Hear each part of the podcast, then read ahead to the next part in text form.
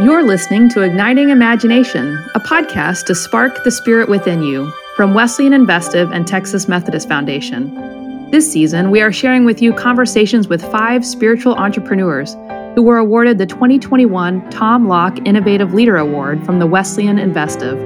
For more information, visit award.wesleyaninvestive.org.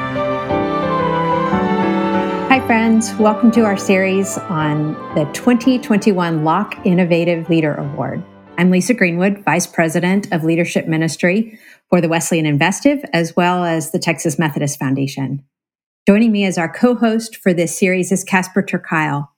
Casper is one of the founders of Sacred Design Lab, which is a soul centered research and development lab devoted to designing spiritual well being for the 21st century. You can learn more about Sacred Design Lab on their website at sacred.design. And it's worth spending a little time there. They are really doing some meaningful work for the season we're in right now. We knew Casper would be the perfect person to co host this podcast because he is dedicating his life to the intersection of innovation and spirituality. He's a ministry innovation fellow at Harvard Divinity School, where he earned a Master of Divinity and Public Policy. And he has spent the last six years as co host of the popular podcast Harry Potter and the Sacred Text. And during the pandemic, Casper released his book, The Power of Ritual, which ended up being so timely as we're all trying to find our center and make sense out of the chaos that is in our world. Casper is a dear friend to me personally as well as to the Wesleyan Investive and TMF, and continues to be a great source of wisdom, connection, and inspiration. Welcome, Casper. Thank you for being part of this adventure. Oh, I'm so glad to be here, Lisa. Thank you very, very much for for having me co-host this and for meeting these fabulous award winners and uh, and figuring out what it all means for us. I'm so excited. Right. So am I. So am I. So this episode will be different than the other five because we want to spend a little time talking about the landscape of spiritual innovation before we have conversations with each of these award recipients. And we also want to be sure that everyone gets to know Tom Locke, president of Wesleyan Investive and TMF, and the namesake for the Tom Locke Innovative Leader Award. So we get to spend some time with him in this episode. So, Casper, for those who don't know you, Tell us a little bit about your story. And, and one of the ways that I put this with uh, each of the recipients is okay, we know story is a big topic. So uh, tell us some of the significant moments of your life that has led you to this point? So I grew up in England, uh, but both my parents are Dutch, and obviously I've ended up here in America. So it's always there been, you go. It's always been a story of, of crossing some boundaries. Um, but I grew up in a really non-religious home. You know, England has such a different religious culture than America. Only about 6% of people go to worship on a Sunday. So I didn't know anyone who went to church. I didn't know anyone who talked about God or or Jesus. Like it was completely absent. And certainly when I came out as a teenager, I remember feeling like you know, institutional religion was either irrelevant or cruel, and it was completely absent from my life. But as I became more involved in activism, I was really passionate about climate change as a young person. As I became more active, I realized that the leaders in history and the and the leaders who I was meeting, who I respected most, all had this spiritual thing going on that I was both confused by and a little intimidated by. And it, that really was the beginning of a journey for me that led to divinity school in the end and a real understanding that the things that I had always been doing you know, bringing people together to take social action together, getting groups to sing together before the meeting, uh, mm-hmm. wanting people to sit around a table and share a meal and talked about what was really going on in our lives. That, by the way, that was religious work. I just didn't know to call it ministry. Um, and so for me, divinity school was really like coming home to a tradition and, and maybe traditions that I didn't know that I was an inheritor of. Um, and and that was turned up to full volume 10 when I was invited by you way back in 2015 to come to Texas and to share a little bit of, of my research with my partner Angie Thurston, my my classmate at the time at Harvard Divinity School and, and my colleague now, to share some of the research of what we've been finding when we looked at the secular world and looked at fitness communities and creative arts groups and uh, even uh, kind of online groups and looked at the ways in which they really resonated with the traditional congregational model that they were secular spaces but doing sacred things right? People getting married and having funerals people mourning losses together people uh, figuring out how to take action in their local community together on issues that were important to them finding pastoral care you know from from their gym instructor. And so when you invited us to come and share those stories i remember being kind of bewildered uh, because i couldn't have told you the difference between a presbyterian and a methodist. Um, but it was really the beginning of for me at least a uh, if if i can use this bold language a bit of a love affair with the wesleyan tradition because i saw how much wisdom and power and beauty was in this tradition and in these Wesleyan people that I was meeting that the folks that I cared for and I have a heart for, you know, th- those non-religious folks who who don't think about religion every day, that the things they were looking for is exactly what you had to offer. And, and frankly, also vice versa. And so, so much of my work is always kind of building bridges and walking between these two worlds of of the secular and the sacred and uh, that's that's why i'm here and why i'm so passionate about the work that you're doing I love that. So you've hit on so many things that I I um, I want people to know about you, including this love affair with uh, the Wesleyan tradition. I love that. I love that, and really this intersection with sacred and secular, and really that it it occupies the same space. That's mm. really what you talk about and draw on, and help us all to see and that feels so important. It feels so important. As you're doing this work, what are you seeing in the landscape? Yeah, so often the story of the trends, and you know, we just had this latest Gallup poll with congregational membership below 50% for the first time. So, so much so often the story gets told as one of institutional decline, of, of religious decline, of rising secularism. And from the beginning, my work has tried to challenge that a little bit by saying we're only seeing half the story, right? If you're only looking at the decreasing numbers of people in the pews, then it's going to look like decline. But if you if you stretch your gaze beyond that, you see the people looking for meaning, purpose, and and community in all sorts of new places and so really it's a story of transformation rather than decline that, that folks are still as hungry for for belonging for experiences of, of spiritual growth and becoming to feel connected to something beyond themselves it, it just looks different. And so w- what we have to do is to be attuned to see where are people going to try and find it and it raises all sorts of questions right what does it mean if someone's going to the workplace looking for not just mentorship in terms of how they can be better at their job, but a sense of how they can grow in their life. Um, what does it mean if people are turning towards justice movements to find experiences of healing and wholeness to, to integrate justice and healing work together, especially when it comes to race and racism, for example? So I guess my work is is is trying to help us look at look at the sacred in the secular um, uh-huh. and maybe to, to get rid of that distinction at all I, I think so often it, it's actually a really unhelpful one because in my experience you know folks who are labeled as secular have plenty of, of sacred experiences or sacred longings and to some extent it's really learning how to talk in that language that makes someone recognizable or not.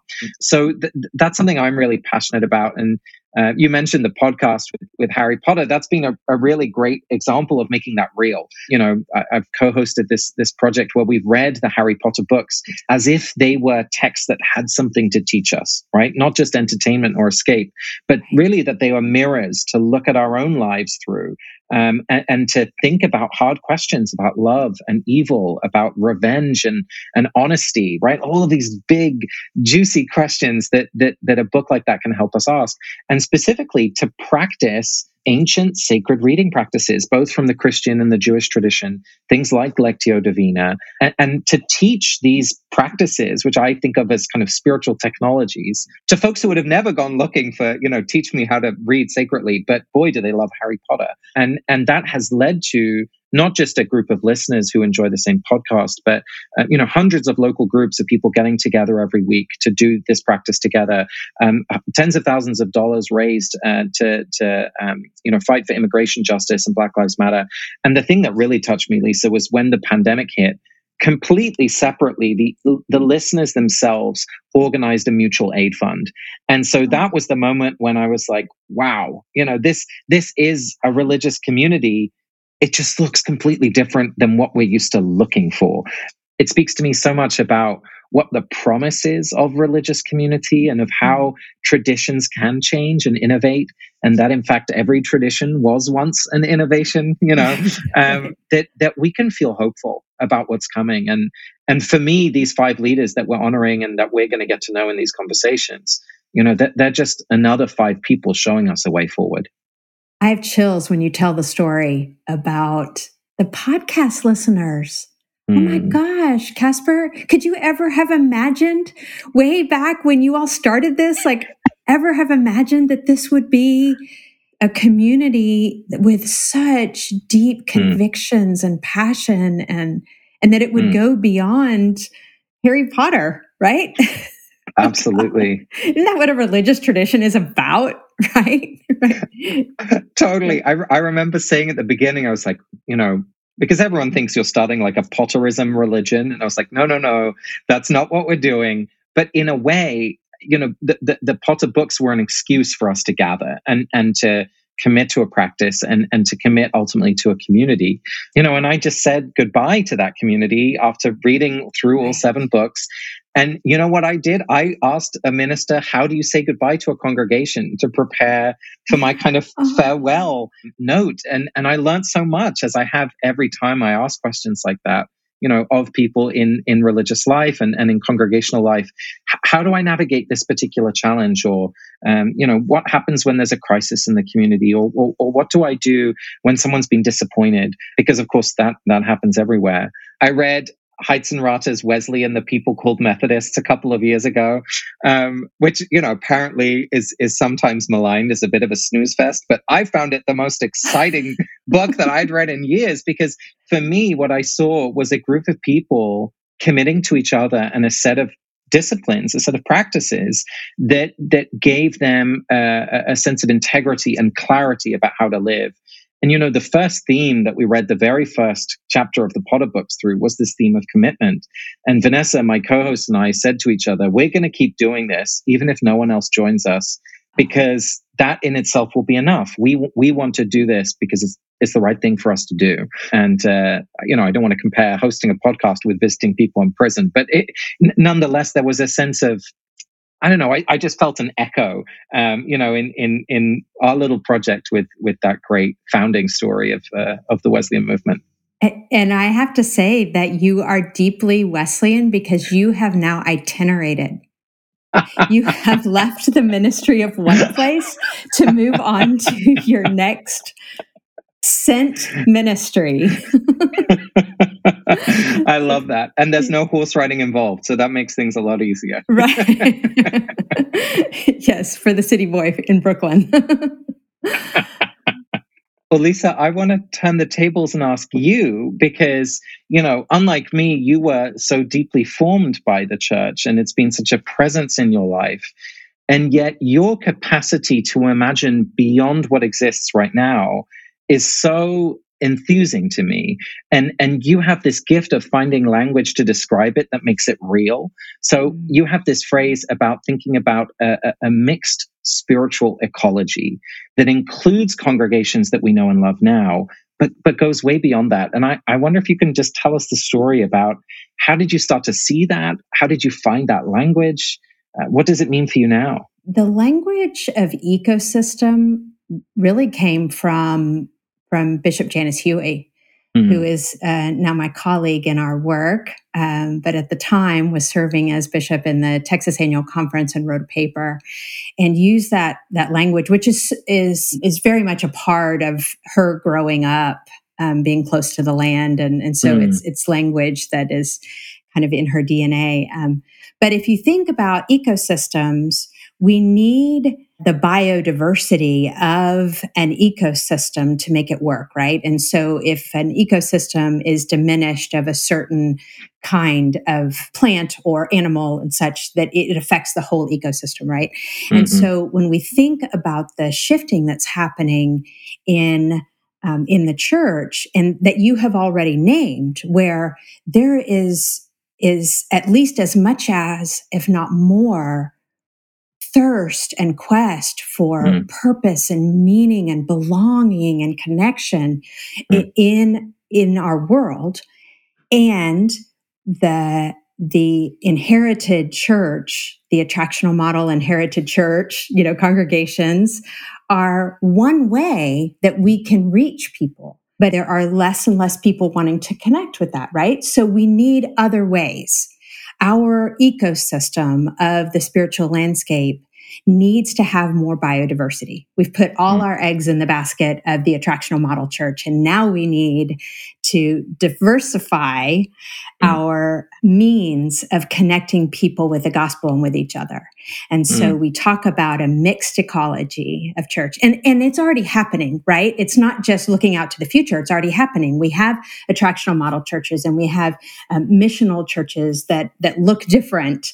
Uh, they're more engaged in their communities. We have nonprofits that are disciple making mm. entities. Mm. We have non traditional faith communities in uh, coffee shops and laundromats and online right? Mm-hmm. to your example and and certainly we've seen that in the midst of the pandemic. And so there is a mixed ecology that's emerging. What i love most about that frame lisa is that it isn't a story that's moving us towards risk or, or to the unknown but it's actually a story that's moving us towards health because that kind of biodiversity it you know when, when you have a healthy mixed ecology, you have a system that's resilient, that's able to withstand change, that can flourish in different contexts. And that's what you and TMF and the Wesleyan Investive are, are helping us move towards. And that's and that's what we're recognizing with these with these award winners. I, I'm so curious when you were thinking about the award. I know I know it's been an idea that's been brewing for a mm-hmm. while. What did you know you were looking for when you decided to to honor these folks?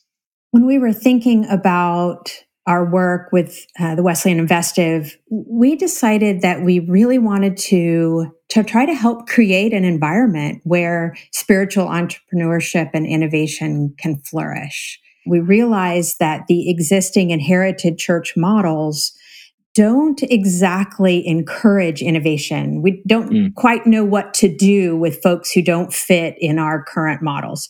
And so we felt like that if we could really create some ways to encourage leaders who were mm. who were taking the risk of, of doing things um, in, in, new ways. And so we decided that one of the ways that we would do that is, is to actually find leaders who were doing it and tell their story and, mm. and honor them and recognize them so that they would be encouraged, but also so that others could see the kinds of things mm. that they were doing, right? Mm. So, this award, which has a cash prize, which is very cool, but also um, invites them into a cohort.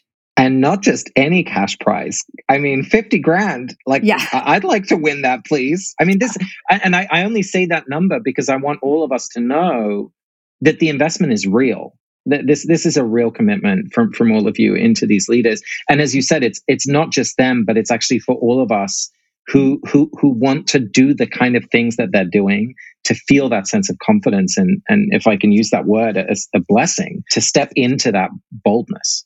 Right? We wanted it thanks for for saying that. We we wanted it to be significant enough that that one it would make a difference for their lives and their families um, but yeah. also that it would it would say to them, You matter. And we know yeah. that you have made sacrifices by choosing this path instead of a more traditional path.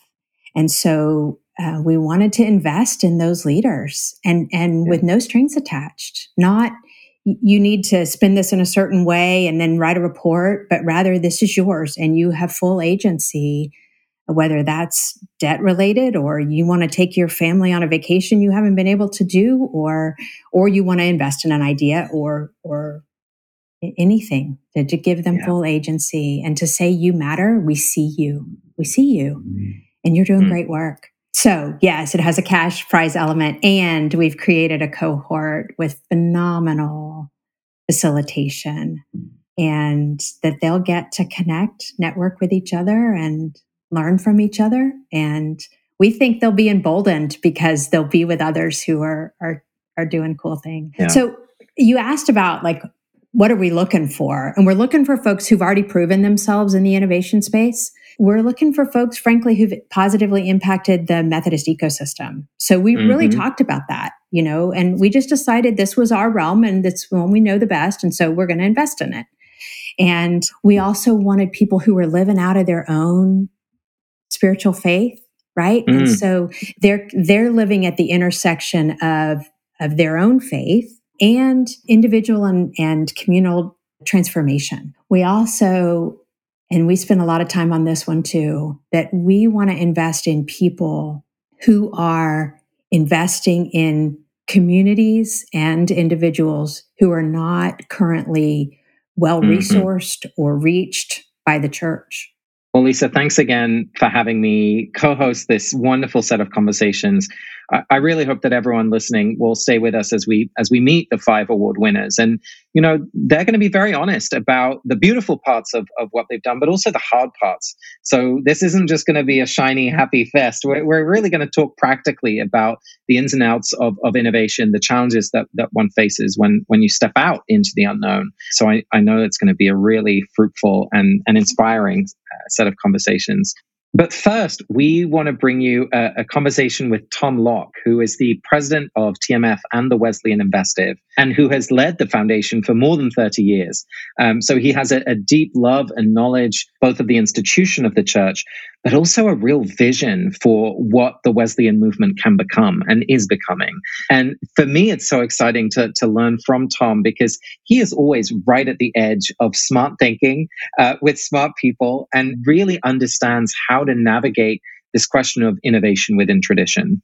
Yeah, so uh, edge is a good word for him because I think Tom has this really great grasp and he talks about it. So listen for it, where he uh, talks about the work of an edge organization and, and how the center and edge need each other mm. and need each other to be strong. Yeah, and he refers to this question of what would it be like if that has been such a theme for him and, and for you and the whole team, you know, o- over the decades that when you get the right people in the right room with the right question, like, what would it be like if dot, dot, dot, anything is possible. So good. So let's listen to our conversation with Tom.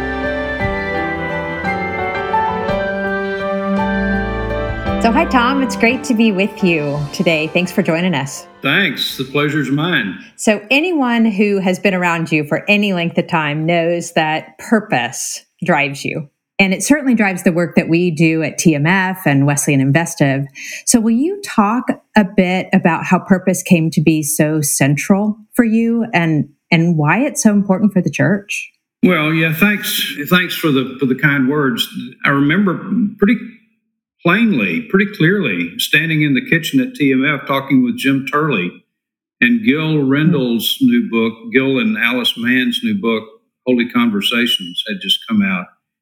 And Jim and I were talking about that that book and, and as it being a way to do a spiritually based uh, form of strategic planning mm-hmm. around the questions of who are we, who is our neighbor, and what is God asking of us. And and it just came so clear to me. I'm sure through Jim's inspiration more than anything else that you know that that was that was right. That was the that was the place where we needed to be. That we had uh, TMF historically had been involved in providing uh, financial services and, and helping churches have the the tangible resources, the money, you know, the buildings, the places, the things we had successfully moved into the world of leadership development at that point. And so we were, you know, we, we thought successfully helping clergy develop leadership skills to help lead their congregations into fulfilling their potential. But we hadn't, you know, we hadn't really worked into the area of, of what do we do about congregational culture or even denominational culture in terms of that question of what's the difference that we're trying to make here? You know, you could have all the money and the finest buildings in the world, and you could have great clergy leadership, but if you have a culture within the congregation that is more about maintaining self appointed preferences than they are hmm. about discerning and accomplishing God appointed missions, then that leadership and those tangible resources just are not going to be put to good use. And so it, it, it just became, you know, so clear that this issue of purpose, again, both at the congregational level and at the denominational level, or frankly, for any unit you would want to care to describe, you know, was was where we needed to be invested. So that's basically how that came about. Tom, it strikes me so much that, you know, from the outside looking in, as I am, you know, here you are, a man in the financial services field, uh, deeply committed to the church. You know, in, in so many ways, it looks like the ultimate kind of establishment figure. And yet here you are creating and making space for some of the most exciting and innovative work happening that I know of with, within the church. And I just want to know where does that come from? Where does that vision come from or, or that confidence to try something new? Can you tell us, like, has that always been with you? Is that something that's really grown in the last couple of years in this role? But how, how come you are that guy? I want to know. well, you know that's overly generous, Casper. Uh, but I'm I'm grateful. I'm just you know sorry my mom's not still around to be able to hear those kind words. you know the, the, the evolution for TMF, I think, and I can speak really more more clearly about that evolution for TMF than I can, you know, what may have been driving me personally. But the evolution for TMF really began when it occurred to us that we weren't so much a financial service provider as we were a ministry that happened to offer financial services. Uh-huh. There was something that, and, and you know, of course, the, the difference there is that when you define yourself not by what you do, but define yourself by who you are. You know, what are your values? Again, back to that question of purpose. What's the desired outcome uh, that you're trying to create? it became just such a liberating mm. thing for us, concept for us to think of ourselves, first of all, as a ministry, but that happened to offer financial services. At that point, that was exclusively what we did, but we were about to move into the into the realm of leadership development, I, I think. And so, but that concept was a very expansive concept. It opened the it opened the doors, and we were so fortunate to have a board that bought into this uh, and we were so fortunate to have a staff that bought into this. And, and following closely behind that was the discovery of our core values um, and our core purpose. Um, mm. And, you know, those values that we discovered um, about ourselves, and discovery is a very intentional word there. It's not about, you know, seeing some other organization and trying to emulate their values or their sense of purpose, but the values that we discovered for ourselves were servanthood, competence, and integrity. Mm. You hmm. know, and, and servanthood meant for us that the starting point, whatever the relationship that we were in, was not going to be, what are you going to do for us, but what can we do for you? You know, competence simply, you know, we need to be as competent as any other service option that was out there. And if we're not, you need to be dealing with them. You know, if, if you're dealing with us when someone else can do the work better, that's bad stewardship mm. on your part. And we don't encourage bad stewardship. And then integrity is just simply about would you do the right thing even if no one's looking? Mm. Well, and then sometimes there's a fourth core value that, that we that we talk about, and and, and I, you know, if it is truly a core value of ours, then so be it, and I'm and I'm glad for that. And that's the value of courage. Mm. Uh, Maya Angelou talked about the notion that courage is the greatest of our of our virtues. That without courage, you can practice other virtues sporadically, but you can never practice them all consistently. Mm. And so, you know, if that be one of our values, then then I'm, I'm again I'm I'm glad for that, and I think perhaps that it that it is. How all of that fits with me, Casper, personally, I don't know. I mean, it, it, it's it, certainly those are things that I suspect we would all aspire to.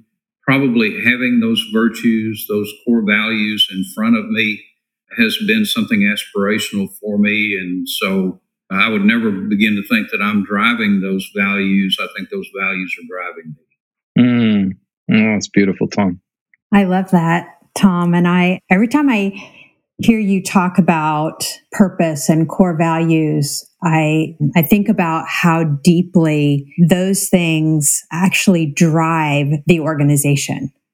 And I mean, we could want no more, right, from a leader than to really help us all live out of our deepest sense of calling and purpose and and along the lines of those core values. So i'm, I'm really grateful for your leadership in that. And and i think about this award and this work with innovative leaders and I guess what I want to hear from you is connect those dots for us, right? Why invest in innovative leaders in this season? Well, you know, we, we know that, that it's a time of, of, of transition for the church. It's a very liminal space that the church is in yeah.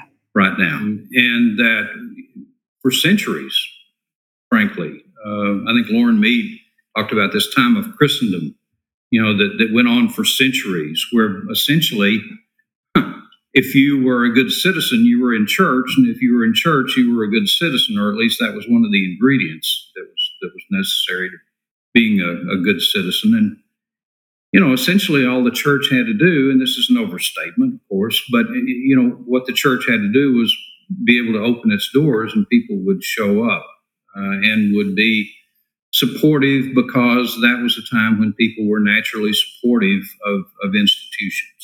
Uh, it was it was uh, habit, duty, things of that nature. Along the way, in the I guess in the 60s or 70s, perhaps things changed, and all of a sudden, all of our not-for-profits, churches included, had to start proving up their value, uh, the difference that they were making, in order for people to be supportive. At that time of, of Christendom, you know seemed to have gone away or was or was evaporating with with some. And so a, a church had to really fulfill its christian calling. You know those those centuries before were kind of bad training for this this current context that we're in.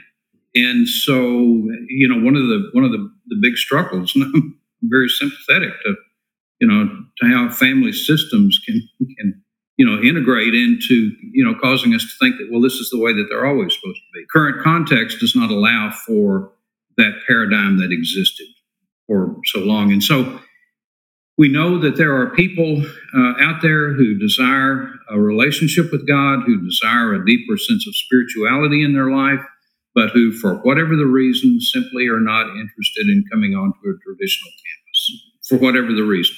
Um, we also know fortunately, that there are um, that there are, are people coming into the ministry, ordained or not, who are interested in serving God, who are interested in serving the church, but in a non-traditional form. Being the, the, the senior pastor at the First Methodist Church in the local county seat uh, is is not the notion that they have in mind. And so you know what we what we seem to have is this is this um, intersection of people who are desiring a non-traditional form of, of connection with clergy leaders or non-clergy leaders who are desiring being able to create those those connections right and i think the, the the space that we found is how do we go about facilitating that intersection um, mm. between between those two groups um, seems like a very natural place for us to be. Hearing you speak, Tom, it, it, I'm seeing this image of map making, right? That sense that that these leaders, the folks that you're honoring with this award, kind of are, are showing us pathways into that future that we can't quite be sure of, but but we trust in the faithfulness of these particular people and others like them to show us a way. And and I I just see it as a very faithful response from you and the entire team behind the award to to say yes to these people, to say yes to to what their vision of ministry looks like, because it, it's it's actually a gift to all of us that we too can join in that work and, and in that ministry. So uh, let me just say thank you for for choosing these five folks and, and letting us share their story. I, I just think people are going to love hearing about them. Oh, I agree. Uh, you know those those five individuals, and and there are so many others out there that we look forward to you know discovering and, and recognizing right. in the years to come. They are so inspirational, and and giving them you know really full agency, uh, or as much as we can, you know, to make their own choices. I don't have. I mean, look, frankly, I don't have the perspective of of my from my years of experience to be able to do those things or to make those decisions for them of what's the best way for them to invest their award or how to go about fulfilling their ministry. But we have, and, and when we've interviewed these folks, it's just confirmed the confidence that we have that whatever we can do to provide them with the resources to go about doing their own ministry in whatever way they see do that is a, is it's a gift to them, but it's a gift to us. So, one of the conversations, Tom, that you and I have had on a number of occasions, and and I, I just want to revisit this because I think it's so important, and I I think your voice is so important in this, is the role of foundations today in the in the church landscape in the methodist system but the role that foundations can play. So I mean, today, but but also into the future. Will you say a word about the, the role that you see foundations play in and why they're important? Sure. Well, you know, foundations obviously have functions that are important to the church having the resources that it needs to be in ministry. Nearly all of our foundations are involved in one way or another in helping to create endowment funds that will provide funding for future ministries, and that's an important thing to do. You know, and some foundations make loans to help churches have, you know, the tangible resources, and some are involved in leadership development, and, you know, and, and so that's that's all good. But the space that foundations occupy out on the edge of the universe of the church is a really important space. That that saint, John Wimmer, you know, who was with the Lilly Endowment uh, before his passing introduced us to a concept that was just brilliant. I think Craig Dykstra, his, his colleague once upon a time at Lilly, was involved with this as well. And it was the notion of edge organizations, and foundations are among our edge organizations. Edge organizations are those organizations that are of the church, but they're not in the church. Mm. They're, they're sort of they're sort of orbiting the center of the church, and as such, they oftentimes have much more freedom, uh, more agency to be able to, to go to where they see the need, the current need as being, to generate conversations with whomever they want. You know, and, and they, as as with the rest of us, are seeing that conversation is such a great lever for change. Uh, and it doesn't cost a lot of money to create a really good conversation. And so anybody can be involved in doing that. You've got to you know, a sturdy table and a good coffee pot and a good question, you know, you can generate a good conversation that can that can create change. Mm. Well, foundations, because they live out on the edge, have that opportunity to, to create conversations with whomever they might please around whatever the topic they might choose. And there's and there's great flexibility and, and great agency in, in being able to do that. So part of the beauty of all of this is that I think that the center of the church, our, our judicatory offices, have, have clearly begun to understand the value that the edge holds for them in the work that they do from the center and vice versa. We, you know, we need each other. Uh, mm. We need each other to be at our very best. But the way I, I believe that the, that the church can live into its potential at its very best is to have a very strong center uh, of the church, a very strong judicatory and traditional offices of the church, but also a very strong edge that can do those creative, imaginative things that sometimes the center just, for whatever the reason, doesn't have the ability. Tom, would you tell us a little bit of the story of how TMF, as an organization, really embraced its its current mission with this centrality of purpose, and just tell us the story of, of how the ideas that that shaped the the purpose and the mission of the organization uh, have changed over time because it, it really feels like it has changed. Well it has. And i guess one of the advantages of having been there as long as i have is that i've been able to to view the evolution of of tmf uh, through the years. And and that evolution has always been driven by a really good idea or a really good question and I've, and I've got to say, true sincerity, none of these ideas have ever been mine. you know, but they were always an idea that that somebody, me or someone else, intersected with, and it and it just became clear that it was the right idea for us to, to be following. You know, sometime before the year 2000, ran onto a guy named uh, Ken Livingstone, who was a development director with a Methodist hospital. And he talked about uh, that he wanted his development office, which historically is about bringing money in, you know, raising money. He wanted them to be a giving organization, which hmm. seemed, mm. you know, contradictory. You know, but he was one who had this deep belief in how opposites work together. Uh, and that's and it seemed to make sense. And so I came back and, and talked to our staff about us becoming a, a first of all a giving organization not because it was a clever marketing strategy, but because it was the right thing to do. As it turned out, our growth that we have enjoyed through the years just, you know, exploded after we became a giving organization. Again, not because of the, the you know the clever marketing strategy. It was just simply the right thing for us to do. But that you know, so that idea of Ken's about about being a giving organization. The idea of Jim Collins in his book uh, Built to Last about discovering your core ideology, your, your core values, your core purpose, which I would say in my 30 years has been the most important thing that we've done at TMF to discover that and then to live into that as consistently as we have. Mm. Um, the ideas of, you know, what would it be like if, and, and always beware a sentence that begins with "What would it be like if?" Because you're about to go off on a journey when when somebody throws that out there. um, but but what would it be like if we were to become involved in helping develop leadership skills in in clergy?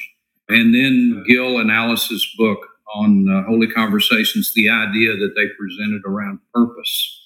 You know, each of these have been springboards for us into the new adventure uh, that, that we would undertake. And, you know, to the extent that, that I've been involved with this, as I said, these haven't been my ideas, they've been somebody else's. But, you know, I guess the ability to recognize that that right idea from you know from the full menu of good ideas mm. that are out there if there's a contribution that i've that i've made it, it's been perhaps in helping to identify that right idea. I hmm. shudder to think of the right ideas that I've missed along the way. but you know, but these are but these are are right ideas that really have propelled us. And I guess the you know one of the more recent ones would have been, and this came I think from one of our members of our staff when we were doing a strategic planning episode, and that was when the idea came along of the fact that our, our client is not really the institution of the church. Our mm. client is the purpose of the church. Mm. None of that is to say that we don't love the institution of the church. We love the institution deeply. But we believe that the true future of the church is to be found in fulfilling the purpose of the church and not just trying to prop up the institution of the church. That's right. I, love hearing you talk, Tom, because you're always pointing to these other folks, you know, people who are great leaders and thinkers and doers w- within the church. And so if, if I can start a campaign for a fifth kind of core element of, of your work, it's about collaboration, you know, which is one of the themes that we've seen so strongly in uh, in all of the award winners as well. So I'm I'm so glad we've had a chance to talk, and I want to close with three rapid fire questions which, uh, as as ever, are not easier to answer. But I'm going to keep you to a shorter answer, and uh, and then we'll close out with a blessing from Lisa. Does that sound right? Perfect. All right. So the first question is, what is an innovative idea or product that you've seen in your lifetime that has shaped your imagination when you think around innovation? Oh, I can't quite decide if it's the uh, if it's the innovation of the internet mm. or if it's the uh, introduction of the of the iPhone. The internet provided the platform, the iPhone provided the vehicle mm. for, um, and not just calling people, but for uh, video. Think of the Arab Spring. Um, you know, think of the instances of racial injustice that have mm. taken place, that have been captured. So, you know, is it is the fact that the internet was there creating the platform, or was it the vehicle through the iPhone that that was used mm-hmm. uh, to help bring about change? Love it. what do you wish you had known when you were starting out? If you were speaking to a young Tom just starting on his professional journey, what do you wish humility. you could tell him? Mm. Uh, humility all over it. There was um, there was a sense that I had uh, back in that day that I had to be the smartest person in the room. You know, the reality is that I pity the room where I'm the smartest person in the room. You know, the it's such a gift when you finally figure out that you don't have to be mm-hmm. that that smartest person. You know, when and and what a gift it is to others and and how you know what good stewardship it is to be able to engage others in helping them grow in their mm-hmm. development mm-hmm. and giving them an opportunity to, to shine or to be out on the floor. That's what I wish I'd known more mm. of back. then. And then my final one, which is, you know, one of the shifts that you and your team have made is to, as you said, not just think about the institution, but the purpose of the institution and and that Wesleyan purpose, that Wesleyan heart really is the the center of that. So I want to ask you, when you think about what the essence of Wesleyanism is for you, what's at the very heart? It's going to the coal mines. You know, it's going to the fields. It's it's Hmm. It's about recognizing the sacred worth and value of all people, all underlined, all caps, all people, hmm. And that what God calls upon us to do is to bring hope and salvation or whatever it is that is needed. If it's a meal, if it's, you know, a, a word of encouragement, whatever that might be, to all people. And so, you know, that to me is is the is the genius of what of what Wesley brought about.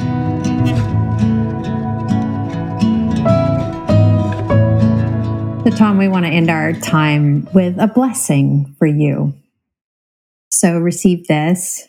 Tom, today we give thanks to God for you. You have a way of drawing people into conversation, asking good questions, connecting ideas and focusing attention to what and who is right in front of you. It's a gift, and it has changed more lives than you could ever know. We give thanks to God for you for believing in people and for believing in the church. We're all better for it. So today, Tom, we give thanks to God for you and we pray God's blessings on you and your sweet family. May you and Cindy feel the presence of God as you are surrounded by what makes your hearts sing and brings deep joy. And may you know with all assurance that you are cherished. By the grace of God, may it be so. I am surely blessed. Thank you. Igniting Imagination is a production of the leadership ministry team at Wesleyan Investive and Texas Methodist Foundation, with excellent editing support from Truthwork Media. The beautiful music in our episode is from Mark Miller. For more information about Mark, visit his website at markamillermusic.com and find his music on YouTube. Make sure to view our show notes and website for more information about our guests and how you can follow them. I'm Blair Thompson White, and from all of us at Leadership Ministry, Thanks for listening.